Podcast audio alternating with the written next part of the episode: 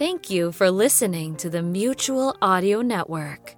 Please don't turn that dial.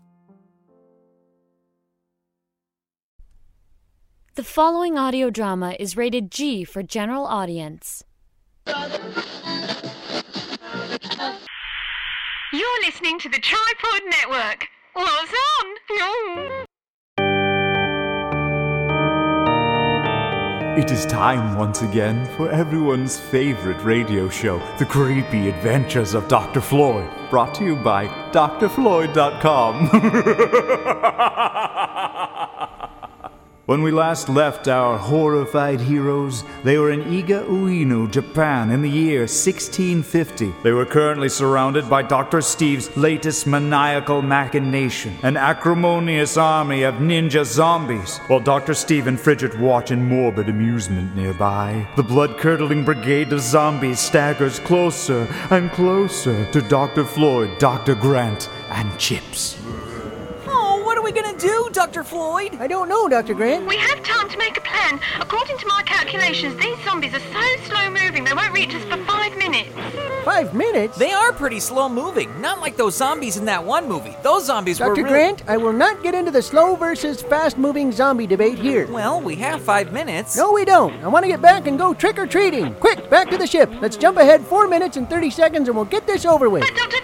Floyd? No buts, Chips. Back on the ship. In seconds, our heroes are back aboard their time and space ship, and they once again make a jump to Iga Ueno, Japan, just 4 minutes and 30 seconds later. Once they reappear, they run down the ship's ramp and back to the same exact spots they were in moments earlier, which are now within arm's reach of the ninja zombies. There, see? We saved ourselves some time. It's too bad we didn't think of a plan to defeat the zombies while we were making that time jump, hmm? Yeah, that probably would have been a good idea. Ninja zombies, attack Dr. Floyd.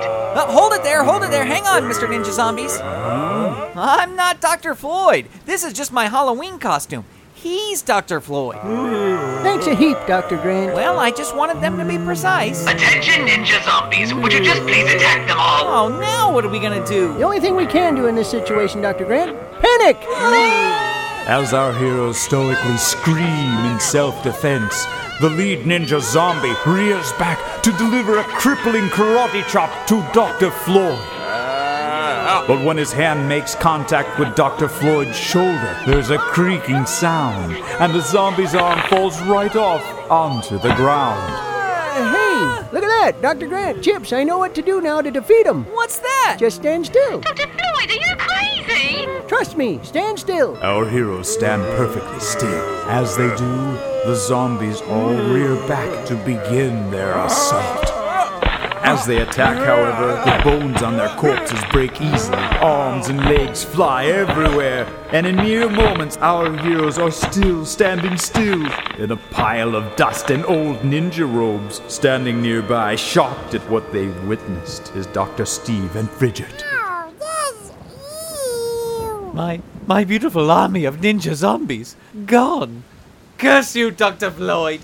One of these days I will succeed. Yeah, yeah, whatever you say, Dr. Steve. Come along, Fidget. Let's get out of here. Happy Halloween to you too, Fidget! No. Should we go after them? No, let them run. We need to get home and do some trick or treating. Our heroes are soon back in Dr. Floyd's laboratory, all set to go out and do their trick or treating. Flashlights? Check. Candy bags? Got it right here. Looks like we're all set. Where's your costume, Dr. Floyd? It's right here. Help me put it on. Okay, hang on. All right. Pull! Oh, Watch my Now ears. put your arms through. Okay, pull down right there. All hmm. right, there we go. Okay, what do you think? I'm Fidget. Where did you get a sock that big, Dr. Floyd? You know the basketball player, Nate Thurman? You mean Nate the Great? Yep, he owed me a favor. So you're wearing one of Big Nate's socks? No, I really am afraid. What? I washed it first. That is disgusting. Uh, come on, let's just go. No, seriously, I washed it. Our heroes lock up the lab and head out into Saddle River City to go trick or treating. Where would their adventures take Dr. Floyd and his crew next? What evil plans could Dr. Steve be cooking up in the dark of night? And just what candies is Dr. Floyd hoping to get in his trick or treat bag this year? Smarties, I love 'em. I have an order that I eat 'em in too. First the white, then the green, then. Find out next time on the creepy adventures of Dr. Floyd. Mer, mer, mer, mer. Does that sound like Fidget? Mm, no. This episode of The Radio Adventures of Dr. Floyd featured Maynard Smith as the narrator, www.maynardland.com. Maura Quirk as Chips, www.mauraquirk.com. And special Halloween music by Jody Whitesides, www.jodywhitesides.com. This episode was written by Grant Baciocco. Be sure to visit www.drfloyd.com, where you can join our mailing list, purchase comic books and CDs, and discuss your favorite shows in our forums. All this and more at drfloyd.com. That's www.doctorfloyd.com. This episode of the Radio Adventures of Dr. Floyd is copyright 2006 Dr. Floyd Industries. All rights reserved.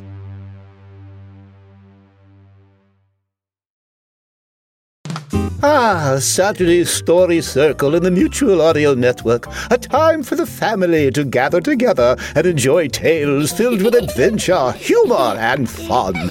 Speaking of family friendly, have you listened to Bells in the Bathroom?